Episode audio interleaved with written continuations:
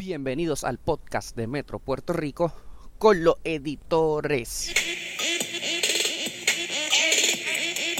Saludos amigos de Metro Puerto Rico y bienvenidos a otro episodio del podcast con los editores. Les acompaña Ayola Virella, editora en jefe del periódico Metro Puerto Rico. Y como siempre, a la distancia, mi editor, colega, editor web, Juan Marrero. Saludos, ¿cómo estás, Juan? Saludos, Ayola. Muy bien, muy bien, muy bien. Este, gracias, gracias por estar aquí de nuevo. Oye, el episodio pasado se movió bastante, estuvo bien bueno. Se movió súper bien, sí, sí, sí. Juan, y antes de entrar a los temas, ¿cómo te fue con tus vacaciones? Muy ¿Vienes bien. recargado? Vengo recargado, este, viajar en estos momentos es bien raro, es bien raro viajar en estos momentos y tener la mascarilla puesta y tener miedo de las personas, entrar a un lugar que tú no conoces y saber si te van a mirar mal porque tienes mascarilla o no, porque fui para Estados Unidos y es, es de las cosas más raras que he tenido, pero en verdad era necesario y estuvo bien nítido, una muy buena experiencia. Pues qué bueno, qué bueno que estás de regreso eh, para, para seguir aportando en todos estos temas, pero como estabas de viaje probablemente, bueno, probablemente no, eh, bueno, sí, probablemente no te enteraste, de seguro no experimentaste porque no estabas aquí, pero eh, no sé si te enteraste o estabas conectado de que hubo muchos tem- eh, temblores, ¿verdad? Ah, del jueves, viernes, sábado, domingo en Puerto Rico. Fue bien activo, lo vi. Este, hubo un día que fueron como siete corridos. Este, estaba leyendo y vi un post que era como que todas las, todas las alertas, este, después lo- los tweets que hace este, la red sísmica. Es como que, ok, este, yo estoy acá, no estoy allá, pero oh, wow, qué fuerte. Sí, pues mira, para que nos diga con exactitud cómo ha sido, cuántos han sido y qué se puede esperar y qué significa, tenemos con nosotros hoy como invitado al doctor Víctor Huérfano, director de la red sísmica. Saludos, doctor. Hola, saludos a Yoda y Juan, qué gusto verlos y sobre todo saber que eso da confianza, ¿no? Como él bien dijo, no, no es fácil viajar en estos días, pero hay que ir, hay que ir tomando la confianza necesaria. Así A mismo es. Cuidado, Bueno. eso sí, todo, todo con la precaución y siguiendo pues la- las recomendaciones. De hecho, yo tengo mi mascarilla también aquí en la oficina. Sí, sí, Somos sí. dos. Yo, yo, yo estuve en un viajecito a principios de año que fue más, más arriesgado todavía, pero era como que necesitaba por mi salud mental tomarme un Mm. break. Y estábamos en el campo, allá donde mismo Juan estaba, nos fuimos a encerrar a un bosque. Nos fuimos a un Ve- bosque y nos encerramos. Muy bien, muy nítido, muy nítido, muy nítido, Sí, muy sí. buena experiencia. Pero mientras Qué bueno. tanto, acá ha estado temblando, eh, decía Juan, hubo un día que hubo como siete, nosotros estuvimos, eh, eh, lo, lo estuvimos entrevistando en, en nuestro portal, en nuestra página de Facebook, y ese día recuerdo que el periodista dice, porque hoy han ocurrido tres, y usted le dice, no, te corrijo, han ocurrido seis. Así que, ¿cu- ¿cuánto ha estado temblando en el suroeste? Y ya esta semana ahora se suma el norte también, si nos, si nos pone un poco Sí. en contexto. Claro. Mira, la buena noticia es que si comparamos esta actividad de los pasados días con el pasado año, eh, eh, la actividad ha decrecido bastante.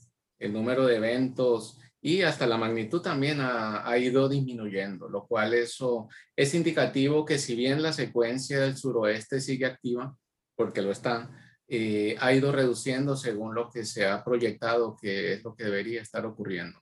Sin embargo, eso no, no quita el que haya algún evento de importancia que se deje sentir y, por supuesto, no dado tanta actividad el año pasado y la preocupación y, y lo que ocurrió, todos estos daños y toda la situación de enero, particularmente el 7 de enero, pues eh, regresamos otra vez como que a, ese, a esa preocupación, a esa ansiedad y un tantito de susto, diría yo, eh, aunque está bien, el, el uno preocuparse está bien porque eso es parte de, de, vivir un evento de estos que no son típicos, no son normales, es algo extraño para nosotros.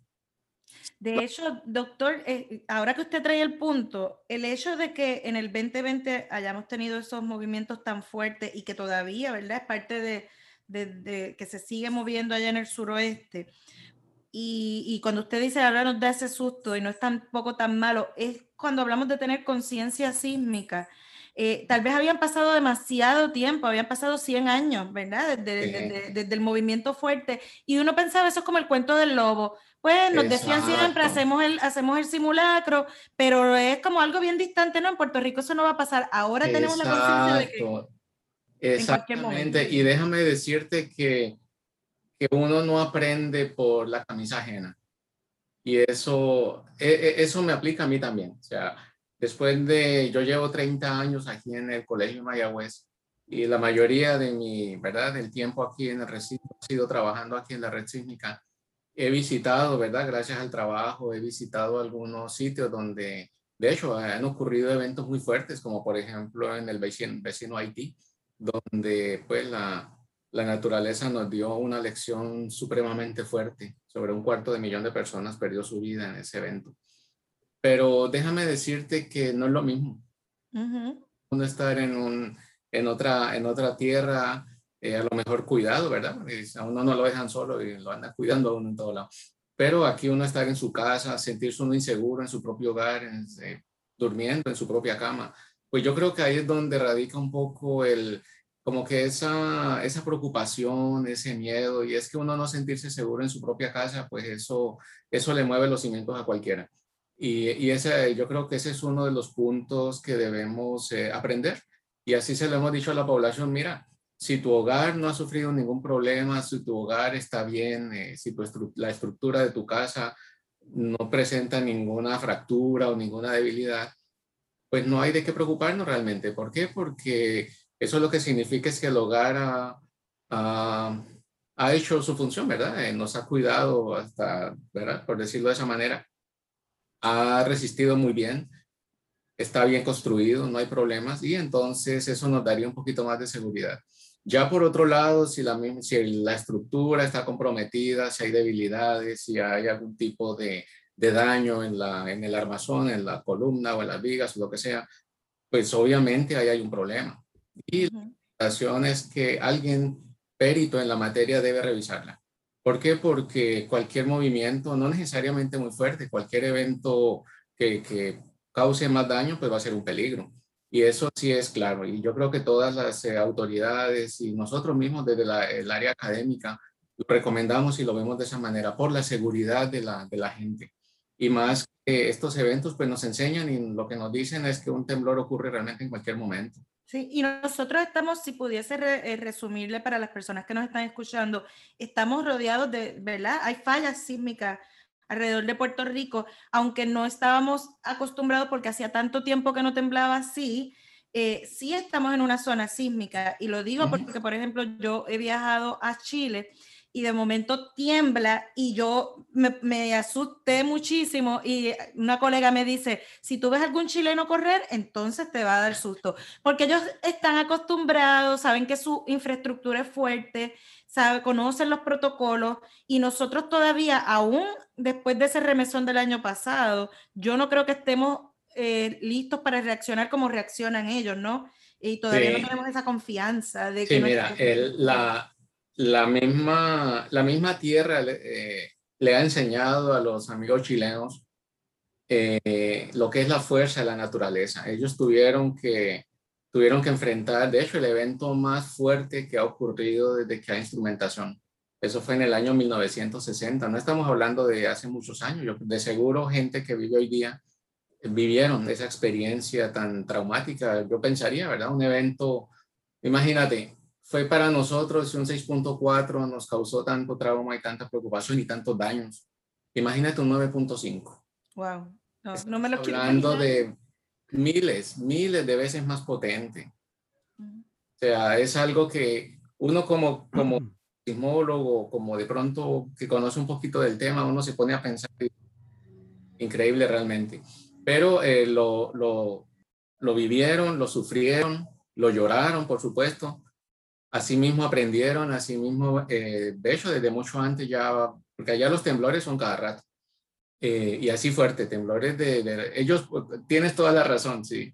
Si un chileno corre con un 6.5, es extraño. Y te digo, pero a mí también me pasó. Alguna vez la, estaba en, un, en una visita en Chile y fue un 6.5, ¿sabes? Fue equivalente al que nos pasó aquí en Puerto Rico. Claro, fue más lejos pero se sintió, se sintió muy fuerte, pues entonces uno preocupado, yo enseguida bajo al lobby a ver las instrucciones y, él me, y le pregunto en el counter, le digo, mira, ¿cuáles son las instrucciones o cuáles son la, qué es lo que hay que hacer? Y me dice, ¿qué hay que hacer de qué? Me dice, pues el temblor que Acaba de temblar. Recomendaciones. Y ellos me dicen, muchachos, eso no fue nada. claro, son, son, son diferencias. De hecho, aquí en Puerto Rico también pasó el, en, si mi memoria no me falla, en el año 2014 ocurrió un evento de 6.4 aquí en el, nor, en el noroeste de Puerto Rico. Causó algunos daños muy leves, pero fue fuerte, o sea, fue prácticamente una magnitud semejante a la del suroeste. Pero ¿Ese fue que fue, un 24 de diciembre? Porque me acuerdo no, que hubo, no, no, este fue en enero, este fue en enero, eh, de hecho fue también en enero. El del 24 de diciembre, de hecho fue menor, el del 24 de diciembre a las 7, pasada a las 7 de la noche, fue un 5.4. Fue un evento bastante más, eh, menos potente que un 6.4, de hecho 30, 32 veces menos pero como quiera, fue debajo de la isla, eso fue en Aguabuenas. Por eso a lo mejor fue que se sintió así tanto, por tanto... Sí, toda la isla. Al ser, de, al, ser debajo de la isla, cuando esas ondas suben, prácticamente llegaron a toda, a toda la isla casi simultáneamente. Ya que estamos hablando de eso, doctor, vamos a hablar un poco, este, ¿cuál es la diferencia? ¿Hay alguna diferencia de por qué es que se pueden mover y empieza a moverse debajo de la isla, si acaso en el norte, en el sur? Este, ¿Hay alguna diferencia o prácticamente el movimiento es el mismo? Mira, eh, los temblores, cada temblor eh, tiene su huella digital. Y, de hecho los científicos utilizan esa huella para inferir de dónde viene el evento, de cuáles son sus características. Hay eventos que son lo que se conoce como de subducción, que son los eventos que ocurren donde una placa se mete debajo de la otra en esa zona donde están rozando esas placas y una se mete debajo de la otra. Eso se conocen como eh, temblores de subducción. En el caso de los temblores del suroeste de Puerto Rico, pues entonces, como están dentro de la placa, les dicen intraplaca o cosas así, y también se mueven de forma diferente. Hay unos que se mueven de ladito, así paralelo, pero de ladito, ¿verdad? Eh, hay otros que se mueven entonces cuando una placa se mete debajo de la otra, hay otros que un bloque sube, cada uno tiene sus diferentes eh, eh, características, por supuesto también difiere en cómo yo lo siento. Y el ruido, y el ruido, doctor, porque ese ruido es terrible. ¿Tiene que ver con el movimiento del temblor o con la infraestructura, verdad, que está construida? Depende de ambas cosas, pero normalmente, y a mí me consta, el, el 8 de enero yo estoy por el área de Guánica y era, créanme, era impresionante. De hecho, yo estaba con, con, el alcalde en aquel momento, el director de manejo de emergencias. Estábamos por la, la carretera, bueno, se me escapa el, el, el, número de la carretera, pero la que va por el lado de la playa. Y uno escuchar ese crujir del, de la tierra allá abajo, por el lado del bosque seco. Uno como que escuchar eso que cada vez que se, que se movía había como un, como un trueno allá abajo en la tierra y ese como que ese, ese chirriar, ese crujir allá abajo, eso impresiona. Entonces, y la, la, gente reportaba casi siempre, bueno, no siempre, pero la mayoría de las veces reportaban como una explosión. Decía, mira, escucho un boom y después la vibración. Pues mira, eso lo que se explica es que recuerden que lo que hay allá abajo de nuestros pies son rocas. Son, es la masa terrestre, es lo, que, lo que normalmente vemos por la montaña, vemos, eh, ¿verdad? Eh, piedra caliza o, rocas o lo que sea. Entonces lo que tenemos bajo nuestros pies es eso. ¿Y qué pasa? Que los temblores ocurren cuando un bloque de esos, cuando una roca muy, muy grande o un bloque de esa corteza trunca el movimiento de las placas. Las placas se están moviendo y ellas se van a seguir moviendo. Con o sin temblores, la placa se, sigue moviendo. Ahora, cuando una roca de esas trunca o se atraviesa en el movimiento de las placas, esa placa va a seguir empujando y empujando, porque ella va a seguir su movimiento. Va a llegar un momento en que esa roca no aguanta más. Y en ese momento, cuando esa roca no aguanta más, es cuando rompe, cuando libera esa energía, que depende, si la energía es poca, pues el evento es poco. Si la energía es mucha, pues Son, las placas se pueden comparar como el agua, que todo el mundo dice, el agua siempre encuentra su camino, sea lo que tú le pongas en el medio, una corriente de agua va a coger y va, va a abrir su espacio, sea como sea. Ah, podría ser, pero acuérdate, no confundir a las personas, ¿no? Eh, son cosas diferentes. Completamente diferentes. Acuérdate, una placa tectónica es todo el continente norteamericano, toda la parte norte de América. Otra placa es el Caribe. Uh acá es todo Sudamérica. Así que estamos hablando de masas terrestres eh, inmensas que se están moviendo. Toda la superficie de nuestro planeta está en constante movimiento, se está y está cambiando, está evolucionando. Por eso tenemos montañas, por eso tenemos valles, por eso tenemos todo ese landscaping tan bonito que tenemos por ahí. Se debe precisamente a toda esa dinámica, todo ese proceso evolutivo de nuestro planeta. Y eso va a seguir. Eso no está mal, porque si no fuese así, seguramente yo no sé qué sería del planeta, sería una luna o algo así, no sé. No, y, y, lo escuchaba también en otra entrevista que usted planteaba que esos movimientos también, a veces nosotros pensamos en nuestro contexto de tiempo y espacio, y, y, y, el tiempo es distinto, ¿no? Esos movimientos son, son larguísimos. Y nosotros vemos como que ah, ya pasaron los terremotos porque fue el año pasado, pero es que un tiempo bien cortito, todavía estamos en el mismo evento. Sí, exactamente. El, aquí tenemos que como que nuestra mente tiene que eh, ir un poquito a la mente de un geólogo. Sí, y por ejemplo, yo te dijese que la edad de Puerto Rico hoy día más o menos es un eh, poquito más de 200 millones de años. No, eso es mucho. Pero para una época geológica realmente no es tanto. Sí. 100 eh, años geológicamente hablando, eso es un puntito en el tiempo. Y, y pues, alguien me preguntaba, mira, ¿qué va a pasar? No sé si ustedes se acuerdan, hace algunos meses, de hecho antes de los eventos de, de enero, alguien proponía que muy probablemente el Valle de Laja se iba a separar de la isla o algo así. Y justo le da por temblar y después eso fue un corre-corre. Y la situación es que quién sabe, ¿no? Eh, de aquí a 10, 10 millones de años, a lo mejor Puerto Rico sea diferente a lo que lo conocemos hoy día. ¿Y por qué ocurre eso? Mira, en el evento de enero, la isla se deformó, ¿sí? La, isla, la, la parte de, de Peñuela, de Guayanilla, en el sector del Faro, eso se hundió. Estamos hablando de que eso se hundió 7 pulgaditas, 7 pulgadas. Que si uno mira la altura de Yunque o la altura del Cerro de las Mesas, pues uno dice 7 pulgadas, eso no es nada. Claro, la zona del Faro, allá en, en, Guayanilla, eso quedó inundado. La zona de Isla Gilligan, una, una belleza, una hermosura natural, un tesoro de, nuestra, de nuestras riquezas naturales, se vio bastante afectada en el sentido en que el agua pues eh, eh, subió ¿Por qué? Porque la isla bajó. No fue realmente que el nivel del agua subió, fue que la isla bajó.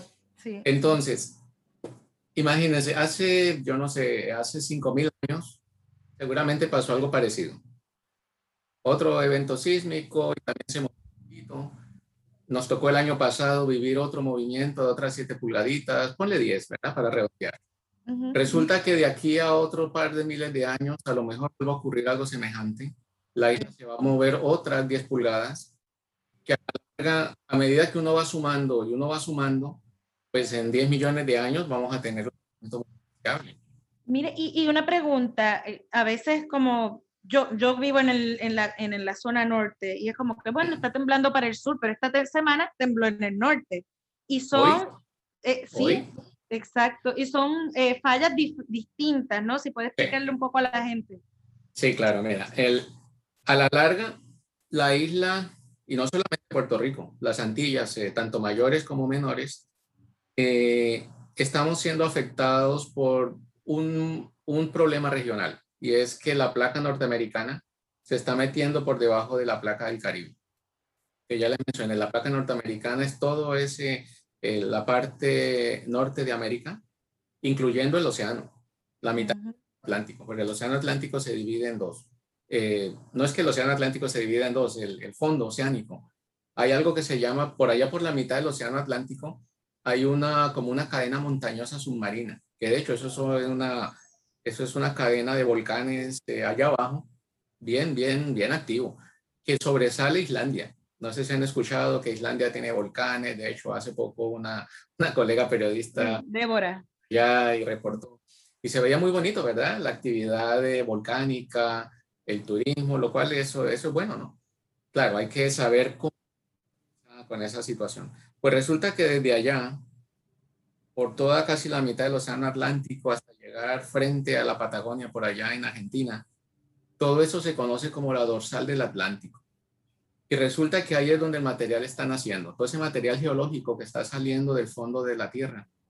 todo eso que uno ve en los volcanes, ¿verdad? Que uno ve ese material fundido que es eh, como rojo, muy caliente, eso es roca fundida, ¿verdad? Y esa roca surge, esa, esa roca fundida sale del interior, llega al fondo oceánico, hay unas, unas eh, ¿verdad? Un poco de, de, reacciones químicas y cosas así. Lo cierto es que ese material entonces llega a la superficie, empieza a, a separarse y un canto sigue hacia África y otro canto sigue aquí hacia América. Y eso precisamente es lo que está moviendo. Grandes masas de, de tierra las va moviendo. Y eso va a seguir así.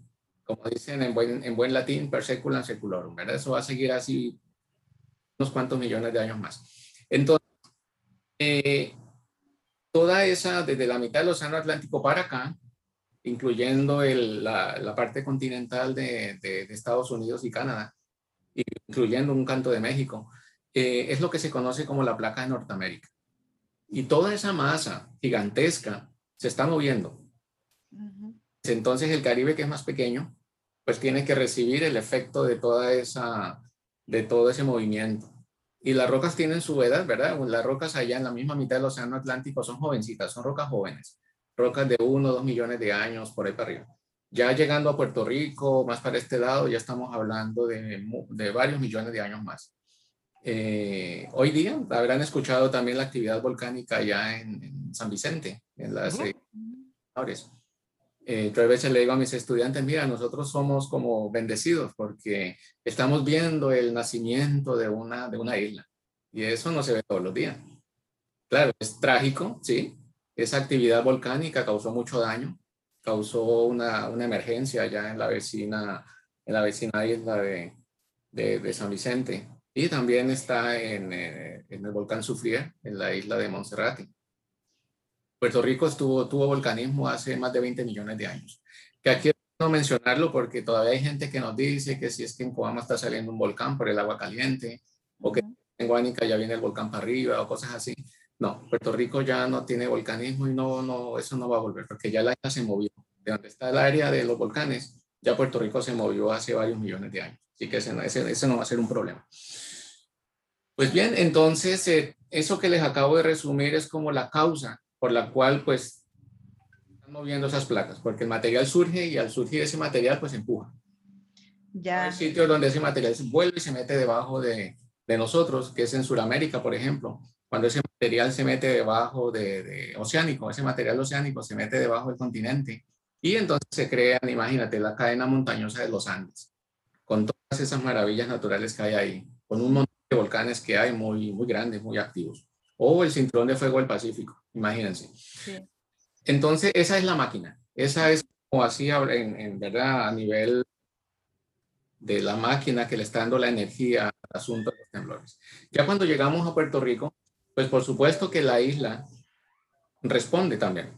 Cada vez que, que como, como la placa se está moviendo y está presionando, de nosotros tenemos otra falla o sea, por el norte tenemos la placa norteamericana empujando, metiéndose por debajo de nosotros, pero por el sur también tenemos el Caribe empujando hacia el norte, hacia el noreste y metiéndose debajo de nosotros. Así que, en resumen, Puerto Rico está como, como en un sándwich. Estamos como, bueno, como en los huracanes, estamos en la ruta de los huracanes, en los terremotos, en los movimientos sísmicos, estamos también en el centro, ¿no? Estamos, sí, estamos en la zona, precisamente, mira, estamos en la misma zona. Si uno mira un mapa de sismicidad, precisamente lo que se ve es el, esa, esa zona sísmica de Puerto Rico ahí en la mitad. Eso lo podemos cambiar. O sea, ¿qué podemos? Eso la gente me pregunta, mira, pero, pero ¿qué podemos hacer? Mira, tenemos que aprender a convivir con esa situación eh, que es una realidad.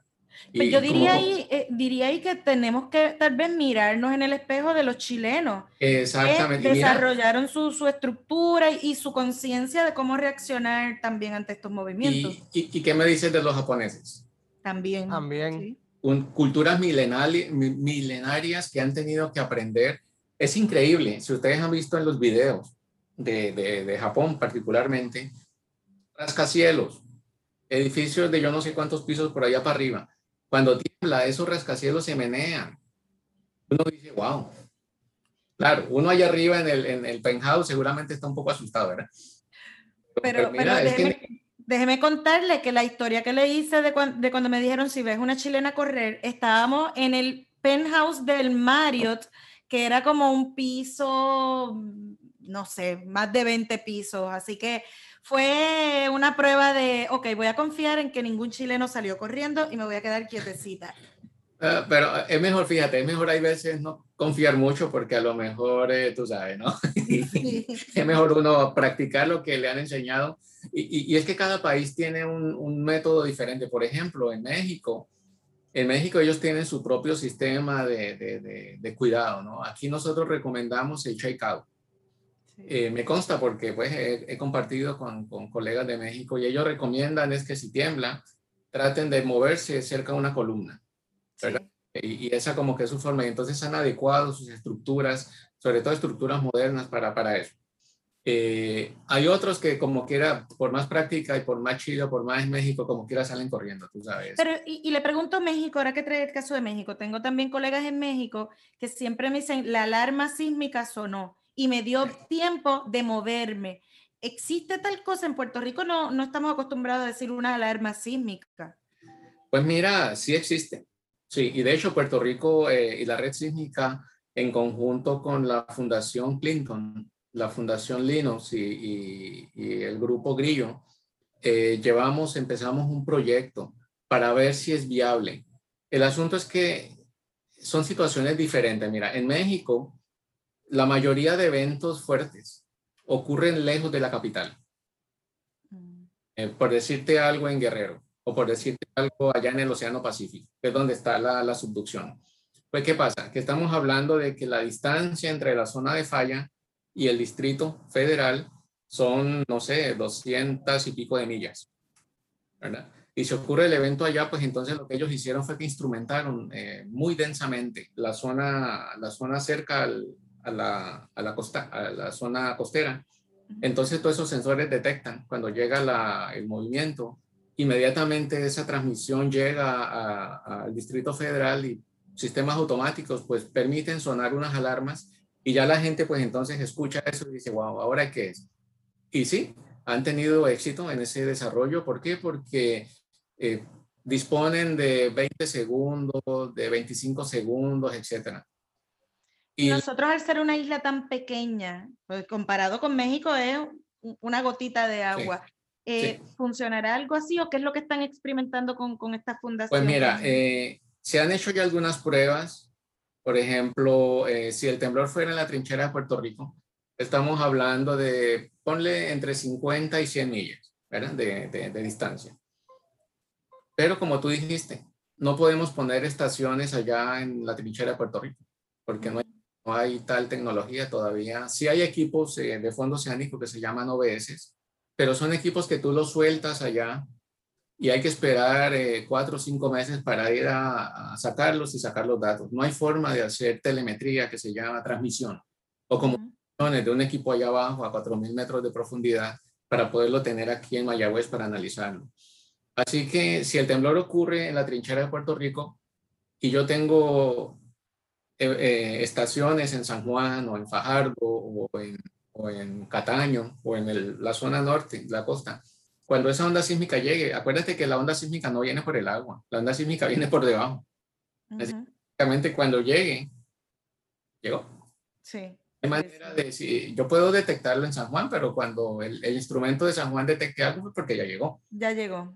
Sin embargo, sí, eh, podríamos disponer para Mayagüez tal vez de, según el estimado, podría ser cuatro cinco segundos. Pero entonces, ¿qué yo hago? ¿Qué yo hago en cuatro segundos? ¿Qué yo hago claro. Sí, es que uno cuando empieza, yo no sé ustedes, a mí, Juan, a mí cuando yo empiezo a sentir un, movimiento, empiezo, ¿será verdad?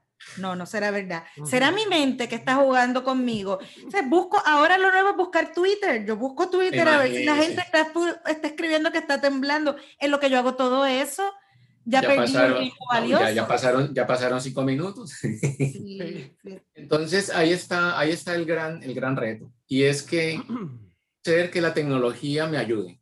Como les digo, puede ser que, porque de hecho en el colegio de Mayagüez, la red sísmica aquí en el, en el recinto de Mayagüez, nosotros tenemos la tecnología para detectar. Tan pronto llega la señal, inmediatamente nosotros eh, tenemos ya una solución. Ahora, son equipos automáticos que como quiera son automáticos. Yo no puedo proveerle una información a manejo de emergencias eh, basado puramente en, una, en un algoritmo numérico. ¿Por qué? Porque ¿y si, y si falla? Claro. ¿Cómo yo quedo de decirle al colega amigo Nino Correa, mira Nino, el temblor fue eh, al norte, pero resulta que en la realidad fue en el sur y ellos movilizan sus recursos y después resulta que el temblor no fue allá. O sea, va a ser algo bien grave, va a ser, imagínense, eso vamos a hacer el hambre reír, tú sabes. Entonces... Así que al final del día estar preparado para reaccionar, tratar de reaccionar lo más, ¿verdad? Lo más eso, ahí es, ahí es donde vamos, sí, definitivamente.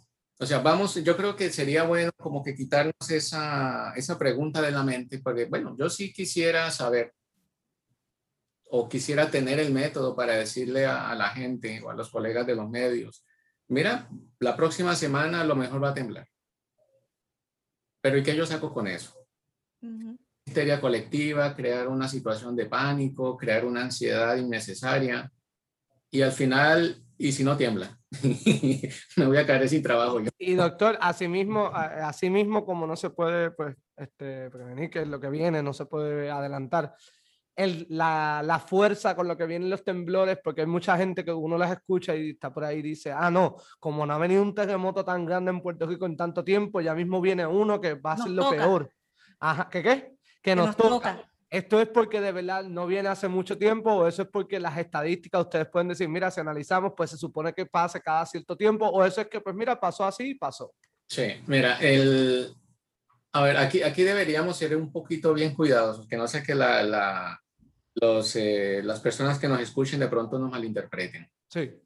Y es que si vemos a la historia, si vamos a la historia, vamos a encontrar que en el año 1670, ocurre un evento en algún lado, porque en esa época no había instrumentación, pues la historia que había era de, ¿verdad? De, de, de, algún, eh, algún cura que mandaba alguna información allá a la madre patria y cosas así. Pero se sabe que algo ocurrió se sabe que algo ocurrió porque hay, manuscritos, hay reportes donde eh, indican que algo grave pasó en la isla. Eh, no se sabe exactamente, número uno, creemos que fue un temblor, pero puede ser inclusive hasta un huracán, lo que haya pasado, quién sabe. Pero algo pasó, algo pasó porque está escrito. Entonces, después, en el año eh, 1787, 9700, eh, sí, ocurre el evento supuestamente, según los investigadores, el evento más fuerte que ha afectado nuestra geografía. ¿Y por qué yo digo eso? Y es que hay evidencia de que en ese, en ese evento se, se afectaron las paredes del morro en San Juan. Ok. Y eso, para que eso pase. Tiene que ser un movimiento de tierra. Tenemos, tenemos que asumir que fue algo muy fuerte. O sea, esas paredes no se van a afectar por un temblorcito. Sí. Sido un evento fuerte o muy cercano allá a la zona. El asunto es que también hay reportes de Mayagüez. En esa época pues había más población aquí en la isla. Hay reportes eh, de, de Arecibo, obviamente de San Juan, no solamente, de, no solamente del Morro, pero también de algunas cuantas iglesias. Acuérdense que para esa época la mayoría de información escrita estaba a través de, de, las iglesias. Sin embargo, eh, de Ponce, sí hay reportes de Ponce, pero dan, fe de, daños eh, menores. Sin embargo, lo que ocurre en el área metropolitana es algo muy grave, algo muy grave. Por eso inmediatamente uno concluye de que el evento tuvo que haber tenido su origen en el área norte de la isla. Tampoco se sabe exactamente si fue aquí o fue en el sombrero, o fue en los 19 grados o en la trinchera de Puerto Rico. Pero dos conclusiones uno puede sacar. Lo primero es que fue un evento muy fuerte. ¿Por qué? Por el daño que se reporta. Y lo segundo, que tuvo que haber sido al norte. ¿Por qué? Porque allá fue donde más o menos se reportó, incluyendo aquí el área de Mayagüez. Después resulta que, entonces, si miran el tiempo, 1670, 1787, pues ya pueden sacar más o menos cuántos años hay. Pero todavía no sabemos exactamente dónde fueron. Ajá. Después viene el evento de 1867. Ese es el evento que se conoce como el evento de las Islas Vírgenes.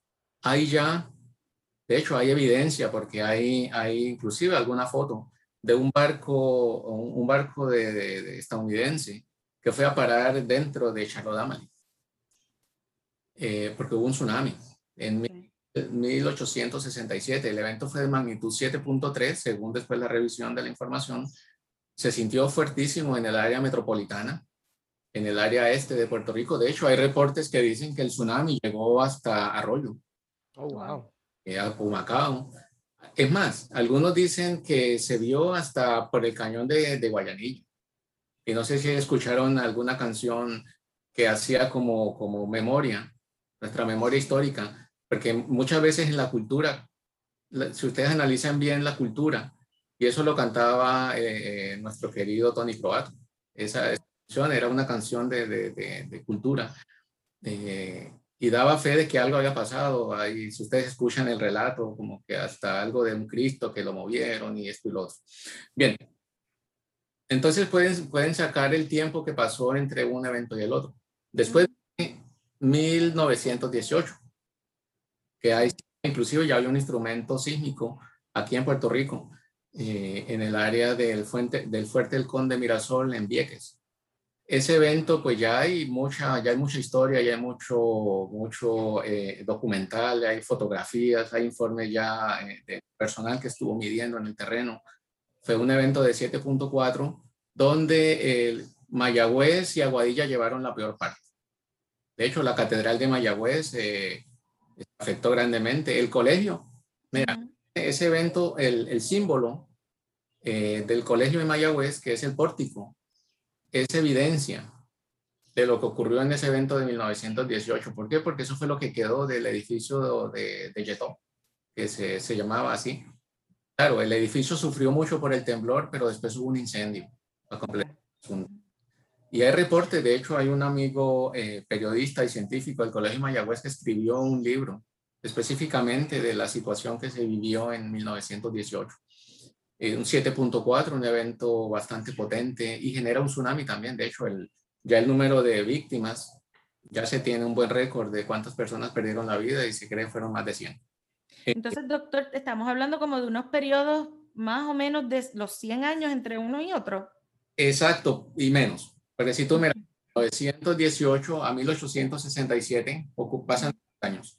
Pero aquí viene el punto, el punto eh, delicado, y es que cada evento ocurrió en una zona diferente. Okay. El, que, el que pasó en Islas Vírgenes, entonces a los, eh, no sé, 50 y pico de años, ocurrió algo en el oeste, entonces guarden relación, sería un poquito riesgoso. ¿Por qué? Porque uno, el de, el de Islas Vírgenes estaba en una falla que es la falla del pasaje de la negada. El de, el de 1918 estaba en el cañón de la Mona. La pregunta es, ¿y ese de 1918 en el cañón de la Mona, cuándo se va a repetir? Ya. Pues lamentablemente no tenemos la menor idea. Sabemos que hay un tiempo de recurrencia porque todos los eventos sísmicos ocurren de forma cíclica. Esto que estamos viviendo en el suroeste de Puerto Rico seguramente tal vez los taínos lo vivieron hace miles de años. Okay. O sea que este del sur oeste no tiene nada que ver con ese del cañón de la Mona del oeste. Pues mire, yo estaba, yo, yo estaba como en la impresión de que, bueno, pues este era el que nos tocaba porque ya eran los 100 años de aquel. No, y quién sabe, por el siguiente evento vuelve a ocurrir en el suroeste y no en el, en el, en el noroeste. O sea, son tantas preguntas y todavía la ciencia pues no llega a ese nivel de, de poder eh, explicarnos esa, esa situación. Sin embargo, lo que sí podemos decir es que ya sabemos dónde están más o menos las fallas. Ya sabemos que existe el cañón de la Mona, ya sabemos que existe la Montalva, ya sabemos que existe el pasaje de Anegada, ya sabemos que existe la trinchera de Puerto Rico. Sabemos entonces más o menos cuál es el potencial entonces podemos decirle a nuestros ingenieros, a nuestros ingenieros estructuralistas, a nuestros arquitectos, mira, hay que construir para esto. Pensando en lo que va a haber, mira en Japón. En Japón tenían el único país en el, todo el mundo que tiene barreras protectoras para tsunamis. Tienen sus, su, ¿verdad? sus marinas y toda su, su infraestructura portuaria la tienen protegida. Sin embargo, ellos habían protegido para un 8.5 y el 9.1. Quedaron cortitos por un montón. Y, resulta, y no solamente eso, el evento este de Japón produjo un movimiento del fondo oceánico, algo increíble, 40 metros. Oh, wow. Que para uno que trabaja en esto de simbología, uno dice que un temblor mueva el fondo oceánico 40 metros, dice, realmente eso es increíble. ¿Por qué? Porque uno normalmente, por ejemplo, para que tengan una idea, el temblor de hoy se movió micrómetros. El temblor de, de, enero sí se movió, eh, bueno, ya les comenté que la isla se hundió como, bueno, no la isla completa. Aquí tengo que aclarar, San Juan no se movió. Se movió fue solamente el área de, de, de allá, el área de Peñuelas y Guayanilla, que ya se ve bien que tuvo una, un, eh, un hundimiento de unas 7 pulgadas. Seguramente más en el agua, poquito más. Pero no 40 metros. No, no, no. Pues de todo, yo creo que de todo lo que nos comenta, doctor, también, bueno, uno, tomar conciencia de dónde estamos, de que tenemos que estar preparados en cualquier momento, pero me parece que también las personas que nos escuchan y sobre todo jóvenes, despertar la curiosidad científica, porque nos plantea que mucho todavía nos falta por conocer, por desarrollar, ya sabemos dónde están las fallas, pero es una ciencia que requiere de mucha curiosidad y de, y de muchas mentes trabajando ahí. Y muchas, y muchas decisiones que hay que tomar, porque a la larga, y son decisiones que, como dicen en el campo, se caen de la mata. Y me explico. Volviendo al tema de los chilenos. Ellos te construyen eh, usando técnicas sismoresistentes porque ya se conocen. Ellos te construyen en un hospital allá con, con aislantes de base, que eso no es otra cosa que un... No, sprint, un sprint, un sprint. Un sprint allá abajo, cuestión de que el edificio se mueve, ¿sí? Pero no se, no se cae, ¿verdad? Solamente no se cae, un hospital es una estructura tal que debe moverse y además después del evento tiene que seguir funcionando. ¿Por qué? Porque para qué yo quiero un hospital que no me sirve para la función que es. Ajá. Entonces va a haber heridos, Dios nos cuide, ¿verdad? Va a haber personas afectadas y hay que, atenderlos, hay que, hay, que, eh, hay que proveerles un primer auxilio o lo que sea. Mira, en Haití Muchos, ¿verdad? Muchos colegas médicos puertorriqueños estuvieron en Haití. ¿Se fueron para allá, ¿sí? Ellos nos cuentan ¿eh? de, de, que había que amputar miembros, había que, que entablillar, eso fue algo bien, bien, bien, o sea, eh, la experiencia que ellos cuentan de allá, de, de, lo que vieron, lo que vivieron, lo que tuvieron que hacer en Haití, pues es algo que realmente eh, es, es, terrible. El secretario de salud era uno de ellos. Él era uno de ellos, Mellados. Y Ayola, más allá también de los jóvenes que se interesen por esa gama que es necesaria, es que vayamos ya teniendo el interés de nosotros empezar a prepararnos estructuralmente, porque yo creo que es algo que nosotros no estamos preparados. Este, bueno, podemos verlo con nuestras escuelas y todavía vamos al área sur y tenemos escuelas, vemos casas destruidas y es algo que también ya debemos empezar a tener esa intriga de cómo cambiar la estructura. Pero es lo que dice el doctor aquí nos está planteando, dice, hay cosas que son como de, de, sentido común o lógica, pero a veces ese es el menos común de los sentidos a la hora de tomar decisiones, así que hay que... Sí, lo que pasa es, de nuevo, ese, ese, esa conciencia sísmica tenemos que tenerla. ¿Por qué? Porque si, si sabemos que hay un problema, si sabemos que estamos expuestos a, un, a una amenaza, pues entonces tal vez tomamos alguna acción. Lo malo es cuando decimos que sí, siento el temblor, me asusto, pero no hago nada. No hago nada. Ahí la cosa sí se complica. Sí, sí, como porque, ya, ya, pasó. Eh, y eso, eso es bien fuerte, y perdón, aquí esto ya es mi opinión, no estoy hablando ni por Ayola ni por el doctor, estoy hablando por mí mismo. Este, cuando en una isla tropical, una onda tropical prácticamente nos paraliza, y cuando se supone que estemos preparados ya hace tiempo, y una onda tropical nos paraliza prácticamente, y vivimos en una isla, en una isla tropical. Y, y con tanta preparación, porque los huracanes no son nuevos, los huracanes. En, en, mira, y mira cómo es la historia a mí me gustaría volver a tocar el tema de 1918 porque resulta que para esa época también la isla fue afectada por huracanes. Años antes estuvo, bueno, aquí me va a perdonar el amigo Ernesto Morales, pero, pero no recuerdo si fue San Felipe o San Siriaco o San Fermín. Vamos a buscar, vamos a buscar. El temblor fue San Fermín, pero tuvimos un San Felipe o un San Siriaco que según dicen las historias son huracanes, no son tormentas, son huracanes fueron huracanes y huracanes heavy. Entonces, y no solamente eso, resulta que en el 1918, como, como esas cosas del destino, no sé si, si habrán leído que para esa época estaba la, la mal llamada gripa española. Ah, bueno, teníamos pandemia, huracán y, y Y terremoto. ¿Qué tenemos en el 1900, en el 2020? Terremotos, huracán. Huracán y, COVID. ¿Ve? Entonces, eh, son cosas, vuelvo y repito, si uno analiza esa historia, si uno escucha esa, esa ciencia que hay, porque imagínate, la gripe española fue realmente una pandemia gravísima. Y no solamente en Puerto Rico, eso fue a nivel mundial donde hubo mucho, mucho, mucho daño, mucho, mucho muerto, mucha persona afectada. Eh, y Puerto Rico no fue la excepción. Entonces el temblor, acabar de completar, y entonces huracanes para la época.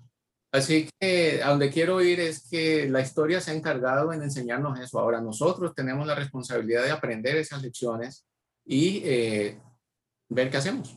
Pues no, solamente, no solamente necesitamos curiosidad científica, sino que también los historiadores eh, son importantes en esta, en esta ecuación, y los planificadores y los sociólogos, y bueno, la universidad. Y los medios de comunicación, y los medios de comunicación ni se digan. ustedes, para nosotros, ustedes son nuestros oídos, ustedes son nuestra voz, ustedes son los que nos ayudan a llevar esta información. Bueno, eh, eh, los que van a estar leyendo, escuchándonos en este podcast, los que reciben la información, porque la red sísmica, yo tengo una misión la misión mía es detectar, monitorear y informar a las autoridades. Eh, el Servicio Nacional de Meteorología también tiene su función. Ellos son entonces establecer el nivel de alerta si hubiese tsunami, etcétera, etcétera. Manejo de emergencias también tiene su función. Los medios tienen su función, pero la gente también tiene una función.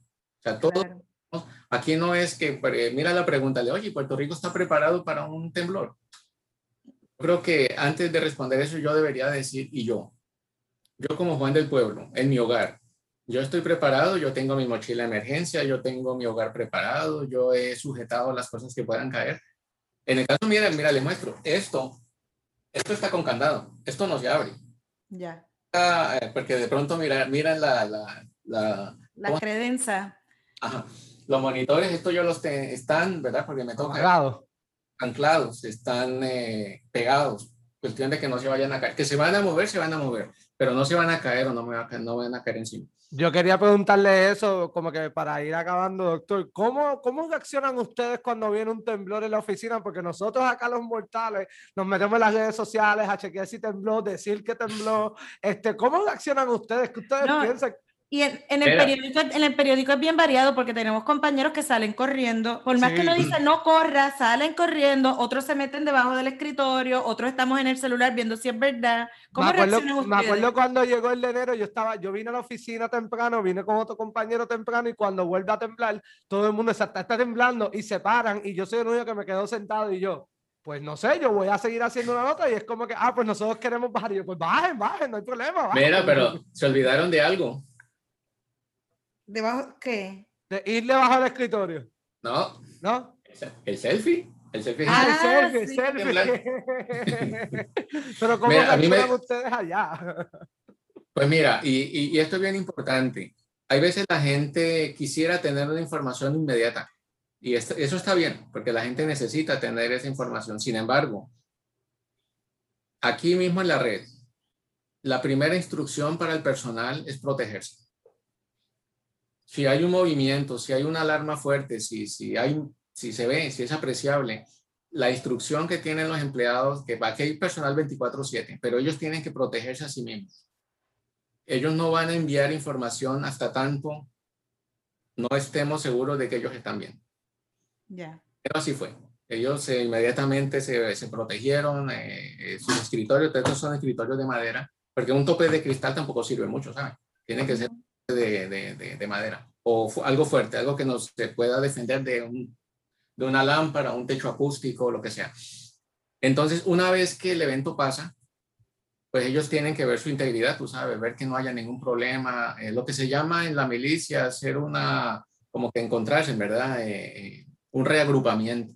Y entonces establecer el, el, pensar con cabeza fría, tú sabes, hay que tomar decisiones sobre la marcha ¿Por qué? Porque hay que, obviamente el gobierno nos exige que hay que emitir una información en menos de cinco minutos. ¿Y qué información? O sea, a la larga eh, ya la gente está sintiendo el temblor. O sea, yo me imagino que todo el mundo va a estar haciendo algo similar porque hay que protegernos. Lo primero es protegernos. Y para hacer eso, pues hemos tenido que haber hecho ejercicios, tener esa mente como que, ok, si tiembla, pues yo voy a meterme aquí debajo de la mesa o me voy a alejar del ventanal o voy al cine y si estoy en el cine, yo ya, cuando abran, yo creo que ya abrieron las salas de cine, ¿verdad? Sí, ya, están abiertas, están abiertas. Ok. pero eh, chequear la salida, espérate, que hay una salida, que hay una salida, que yo que, que, es algo mental, es algo que, que yo ya tengo que, que, ir como, no es, no es el paranoico, ¿saben? Uh puedes tenerlo, tenerlo en la mente, ¿no? Eh, y entonces, ok, también voy a ver la película, estoy feliz, relax con mi familia, pero en caso de cualquier emergencia, pues yo ya sé qué voy a hacer. Eh, entonces ellos, esa es la encomienda que tienen. Una vez entonces que se vea que, ¿verdad? Que no hay heridos o, o afectados, pues entonces son, Ah, también no son mucha gente, son dos personas. Inmediatamente, pues entonces van a, van a emitir la información. Pero eso es lo primero. Lo primero es eh, eh, proteger. La seguridad, la seguridad. Exactamente. Correcto. Y voy a aprovechar antes de despedirnos para invitar a las personas que escuchen el podcast que ha estado trabajando el colega Justin Santiago, eh, Justin Miguel, sobre que se llama Tiembla, es una serie narrativa y el primer capítulo, el primer episodio es una entrevista precisamente con la persona que estaba de turno en la red sísmica en el momento de ese temblor de enero. Ah, está súper interesante. Y buscarle en nuestro canal de Spotify que está allí, en la página de Metro también, en metro.pr, también está allí, lo pueden buscar y lo, se lo van a disfrutar. De verdad está muy buena la serie que le está sacando, pero muy buena, muy buena. Bueno, doctor, quisiera agradecerle que haya estado con nosotros. Usualmente estamos bien poquito, pero como esto está tan interesante, pues nos hemos extendido. Eh, gracias por haber sacado de su tiempo y siempre estar disponible para orientar y educar a las personas en, este tema. Gracias a ustedes por la oportunidad y recuerden que, contamos con los medios de comunicación para, para poder conversar con la gente. Y, y, gracias, gracias por estar disponible y una conversación un poco diferente a la que tenemos normalmente. Las personas que nos están, sí, y las personas que nos están escuchando pueden compartir y comentar este podcast que lo encuentran en su plataforma favorita, Spotify, iTunes, Apple, eh, Podcast, Apple Podcast, Tuning Radio, Google Podcast, en fin, en Podbean y la más importante en metro.pr, ¿verdad, Juan? Eso así, en metro.pr tienen todos los, todos los episodios allí que los pueden buscar. Bueno, y muchas gracias. Gracias al doctor, gracias a ustedes por su sintonía, gracias Juan por siempre acompañarnos en esta conversación. Ustedes amigos de Metro Puerto Rico sigan conectados a todas nuestras plataformas digitales.